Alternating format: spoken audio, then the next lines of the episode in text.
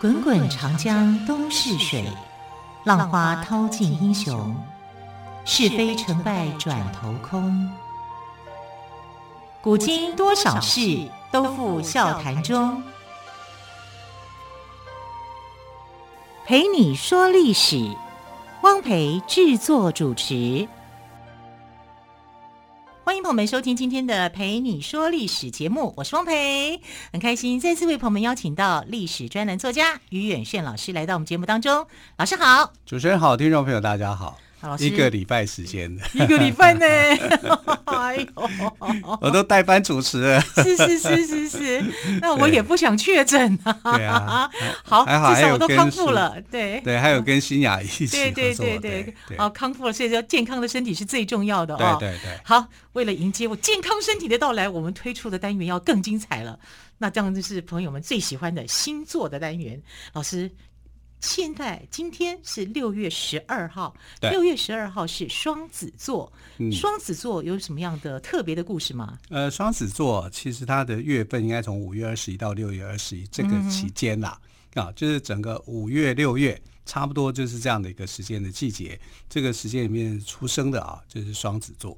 那双子座的朋友，其实我身边很多双子座的朋友，我觉得他们的都都具有双重性格，对啊，有一个性格跟另外一个性格，对啊，那这跟跟好正好啊跟双子啊，对啊，对啊双子哦就是哎两个啊，双生双胞胎嘛，对啊，对，就是这个意思。对啊，然后你可以看到说，周围只要有双子座的朋友哦，很极端呐、要不然就是很会讲话，嗯随机应变很快，反应其能力实我还很蛮强佩服双子座的朋友哎，对都很机敏。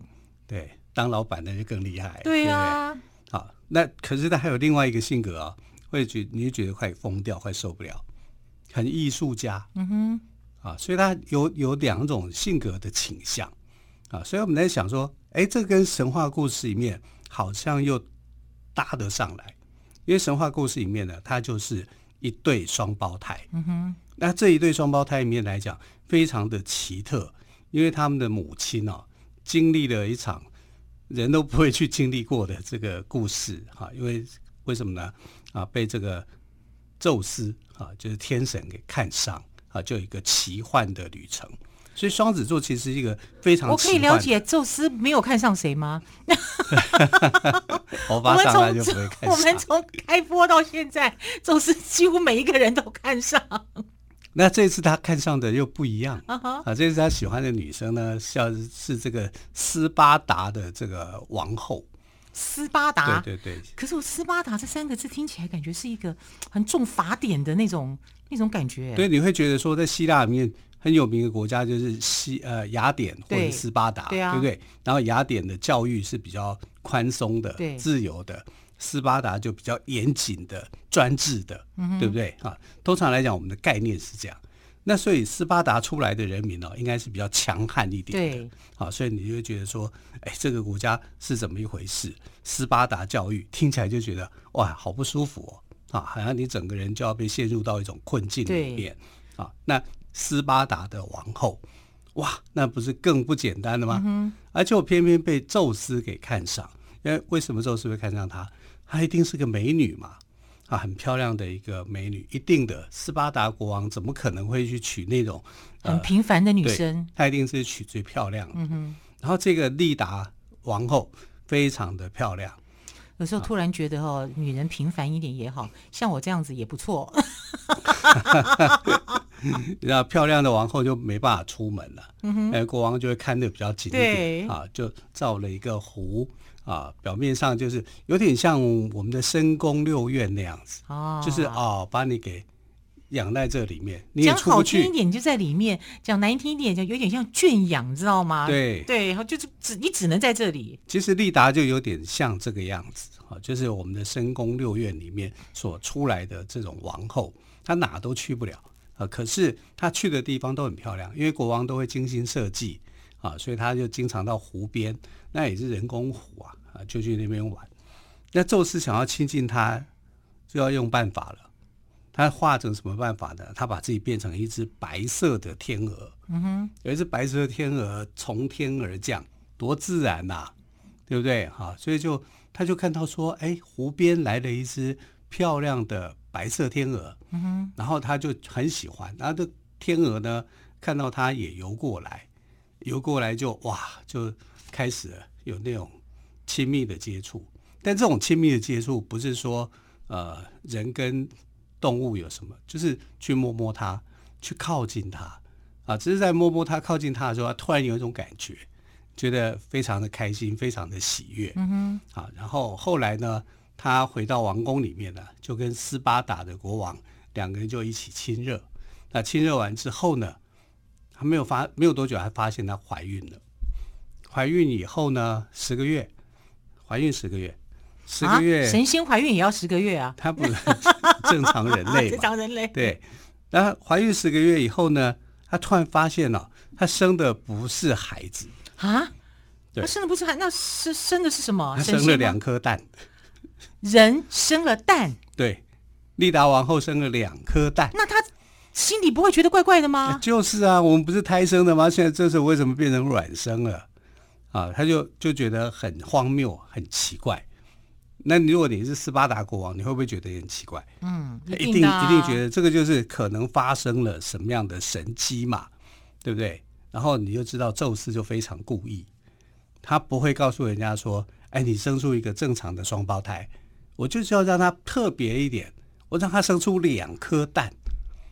那两颗蛋里面呢，呃一颗蛋里面有两个蛋，两两个蛋黄， 所以他生出来的是龙凤胎。嗯哼，啊，一颗蛋里面生两个孩子，两颗蛋不就生四个孩子？所以各分别是两男两女。丽塔一次生了四个小孩，一次生了四个小孩，四胞胎吗？这样可以对算四胞胎吗？呃，算是双胞胎，双胞两胎个双胞胎，两个双胞胎，对啊嗯对对，就很奇怪，而且还是龙凤胎，一男一女，一男一一女，女，所以总共是两男两女就对了对啦。对对，啊，这两男两女里面呢，就分成了两个故事了。那双子座里面是其中一个故事，也就是是那那个两个兄弟的故事。那这两个兄弟的父亲是谁？母亲就是利达嘛，对啊，父亲就不一样的人，父亲不是宙斯吗？呃，一个是宙斯，啊一个是国王哦，啊，所以里面那另外一个女的哈、也那是以一以样前，又没有办法滴血认 亲，哪哪两个是宙斯的，哪两个是国王其实的？不用滴血不认亲就知道了，就知道了哦。，对，因为神有神性嘛，有神性的这个一定是能力比较强的啊，你是凡人生的能力就比较差、对，比较弱啊，其实就是这样子啊，所以双子座就是这个两个两个小孩，但这两个小孩虽然同一天出生，他们父亲不一样啊，不是同一个人啊。那凡人出生的这个叫卡斯托尔。卡斯托尔是国王所生的，也就是斯巴达的国王。斯巴达这个国王其实蛮有名的啊，叫做呃廷达瑞俄斯啊。为什么他很有名？因为他跟后来的这个特洛伊战争是有有关关系联的的。对对对。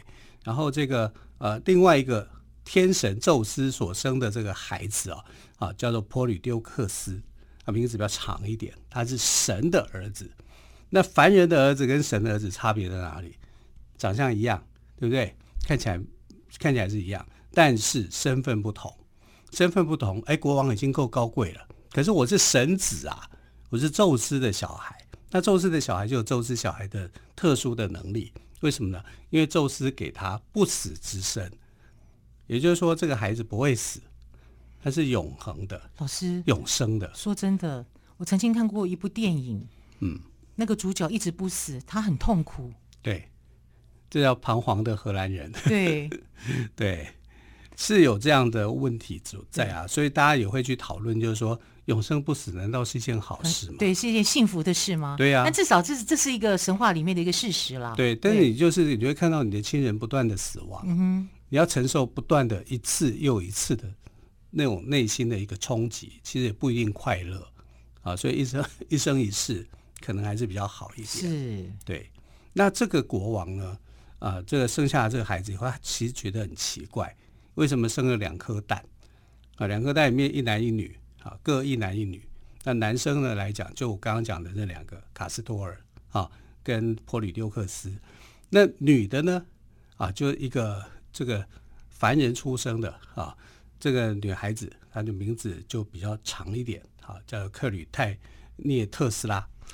啊，名字这么长啊，对啊，这么长， 克吕泰涅特斯拉啊，那他是这个凡人生的孩子。哦啊，另外一个简短一点的，就简单一点，叫所以特斯拉的车子跟他还是有点 没有没有关系吧？ 没有关联啊。那另外一个呢，这个呃女孩子哦，就赫赫有名，名字也很好记，叫海伦。哦，海伦，海伦呢，你看，就我们都都知道，对不对？特洛伊啊战争就是就就是为了为了她，她太美对了。就没想到生出两个蛋，嗯两男两女啊！就这两男两女啊，就把整个希腊世界给搞疯了啊！为什么呢？因为他们两男两女之间的故事啊，几乎讲就是希腊神话的这个在呃英雄神话这部分的一个非常重要的人物啊。那双子座也是一样，它有它的一个代表性。嗯哇，太精彩的双子座的故事了！我们先休息一下，再继续请我们特别来宾于远炫老师跟我们分享双子座的故事。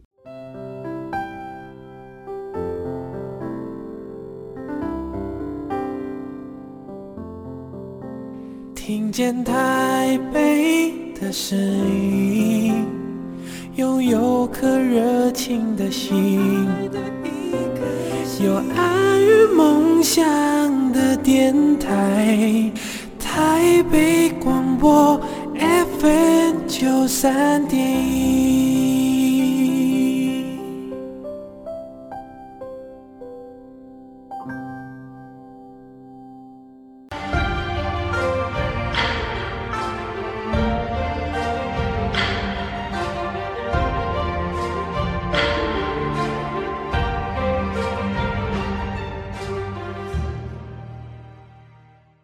陪你说历史节目，我是汪培。今天特别来宾，历史专栏作家于远炫老师跟我们谈到的是双子星座哦。老师，你刚刚谈到利达生了，一共严格来讲是生了四颗蛋，对不对？两颗蛋，两颗然后蛋孵出了四个小孩。哦，生生了两颗蛋，孵出了四个小孩。，对 那人生小孩用孵的，不是很奇 怪吗？对不对？他要怎么孵呢？坐在上面吗？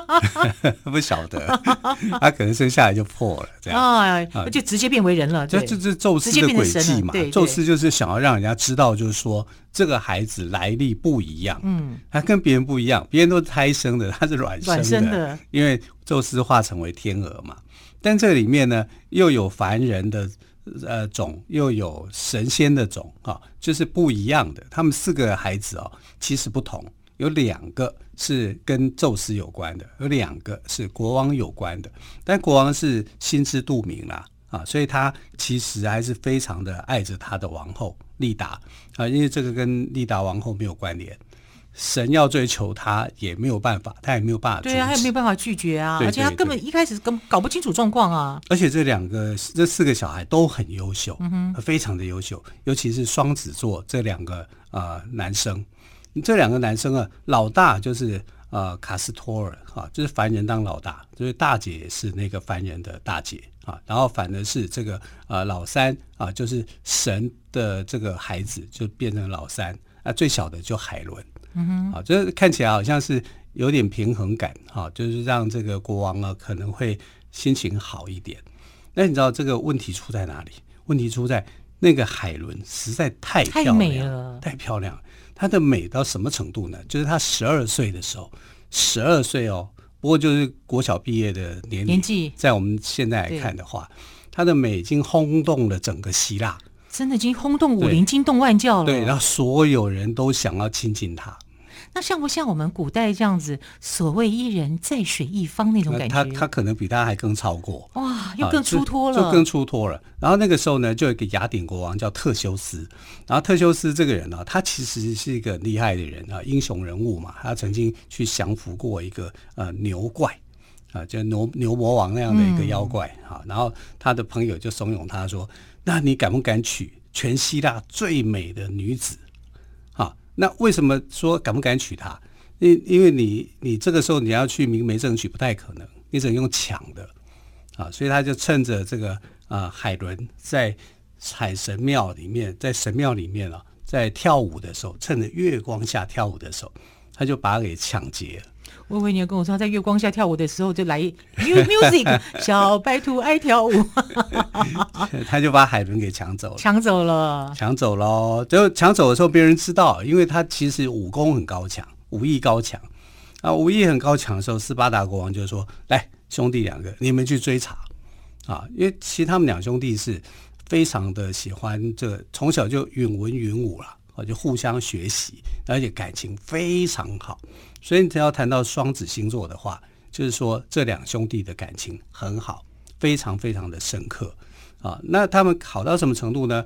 自己的妹妹失踪了啊，其实就是被抢劫、被被劫走那的。他会很着急，要去找妹妹啊。对呀、那还好的， 他们在找妹妹的时候啊，就碰到了一个从腓尼基来的一个王子。这个王子我们以前也曾经介绍他，叫做啊、呃卡德莫卡德莫斯。哦，卡德德莫斯就是建立底比斯王国的这个人啊、然后他就无意间，因为他也在找他妹妹啊，他妹妹叫欧罗巴嘛，欧罗巴也是被宙斯拐走的嘛，所以他怎么样都找不到。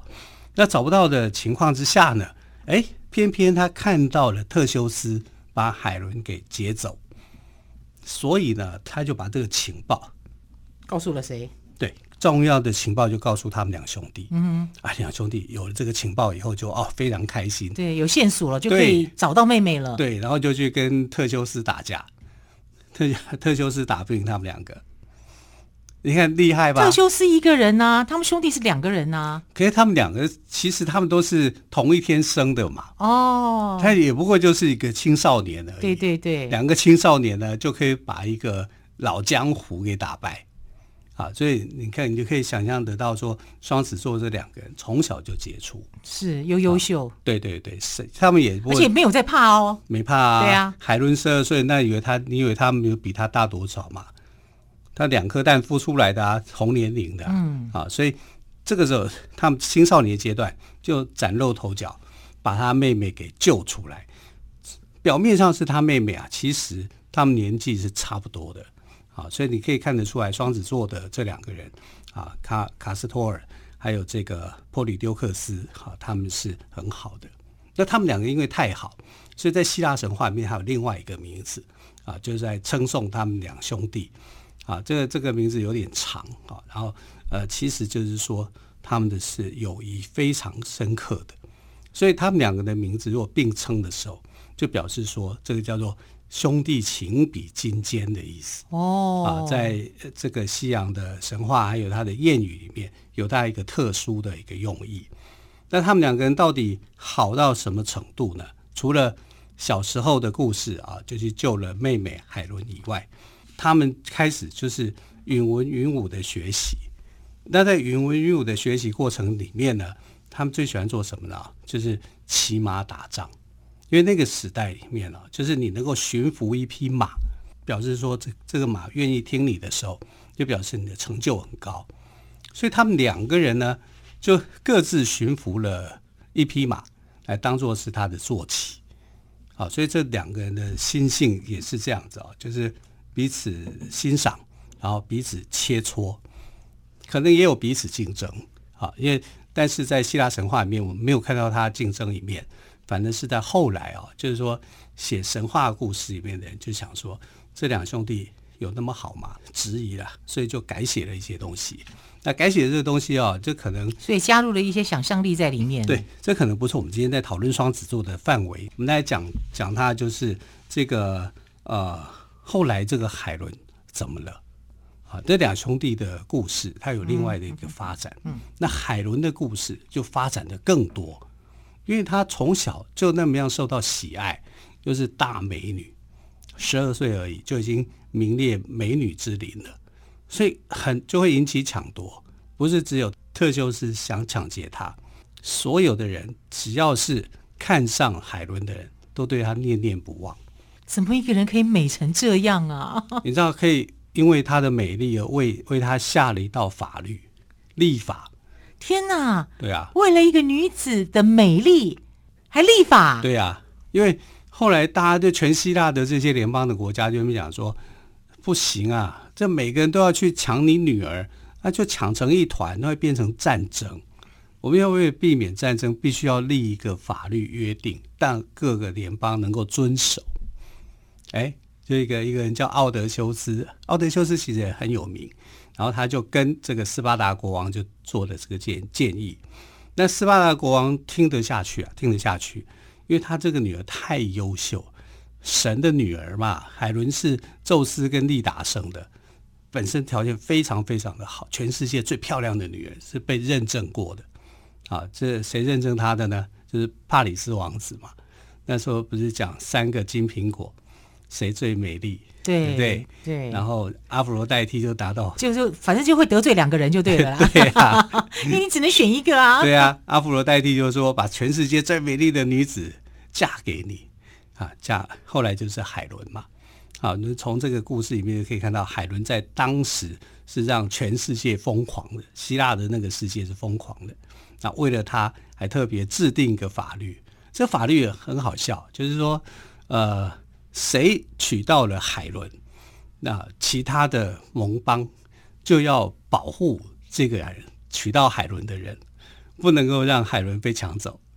然哦，后如果有人抢走了海伦，那怎么你办也要呢？帮他报仇，把海伦抢回来。啊， 这个法条定有点奇怪。很有趣吧？对啊，对啊，因也人设事，你不觉也得就是吗？说，保障丈夫的权利对啊，能够娶到她的人，那真的是不得了的人。哎，就后来是谁娶到她呢？啊，是一个叫做梅内劳斯的人啊。梅内劳斯呢，他为什么能够娶到她？因为他的哥哥啊，叫阿伽曼农。阿伽曼农是那个时候的麦西尼的国王，也是后来整个特洛伊战争里面的希腊联军的首领。那你看他的权力就非常非常的大，啊，哥哥那么大，那弟弟也也差不到哪里去，那海伦的这个婚姻是被安排的，还是她自己选择的呢？但是被安排的哦啊，被安排的啊。那呃，这个阿伽曼农为什么没有娶海伦？因为他觉得海伦太美，他娶不到。而且她娶会到了以没有后安全感吗？对对 对会 很 害怕，大家都来找她麻烦。对，所以他娶了一个次美的，哦啊，也就是他的姐姐，另外那个蛋，哦，另外一颗呃蛋，克吕泰，他又娶了克吕泰当他的这个妻子啊，然后这个他的弟弟梅内劳斯啊，就娶了这个海伦，哎，非常好玩啊，就是整个希腊城邦里面呢啊，就就有了一个新的变化，嗯，而且这个梅内劳斯呢，他娶了她以后好运很多，因为他本来是一个外国的王子。啊，可是后来斯巴达国王呢，就呃廷廷达瑞尔斯过世以后呢，他就继承了这个廷达瑞尔斯的这个条件，他变成了斯巴达的国王。嗯哼，然后这个时候的这个海伦反而变成了斯巴达的王后，所以呃，这个利达也好，斯海伦也好，他们都是斯巴达的王后，只是呃前后任不一样。啊，然后这个对海伦来说，这是一个好像是一个婚姻，不是她自己决定的，所以她其实也没有那么喜欢这一段的这一段的婚姻。是到后来啊，她看到帕里斯王子的时候啊，她就喜欢帕里斯王然后又心她心动了，子，对，啊，对，就跟着帕里斯王子就就走了。对，当然你可以说这是爱神的巧妙的 安排。哇，他跟帕里斯王子走了之后，就引发了一连串的一些问题喽。 特洛伊哦对，战特争洛就伊这战么争就来来了。对，好，更多精彩的故事哦，我们期待袁宇轩老师下次再利用时间告诉我们喽。 OK 非常感谢朋友们的收听，亲爱的朋友，我们就明天再会，拜拜。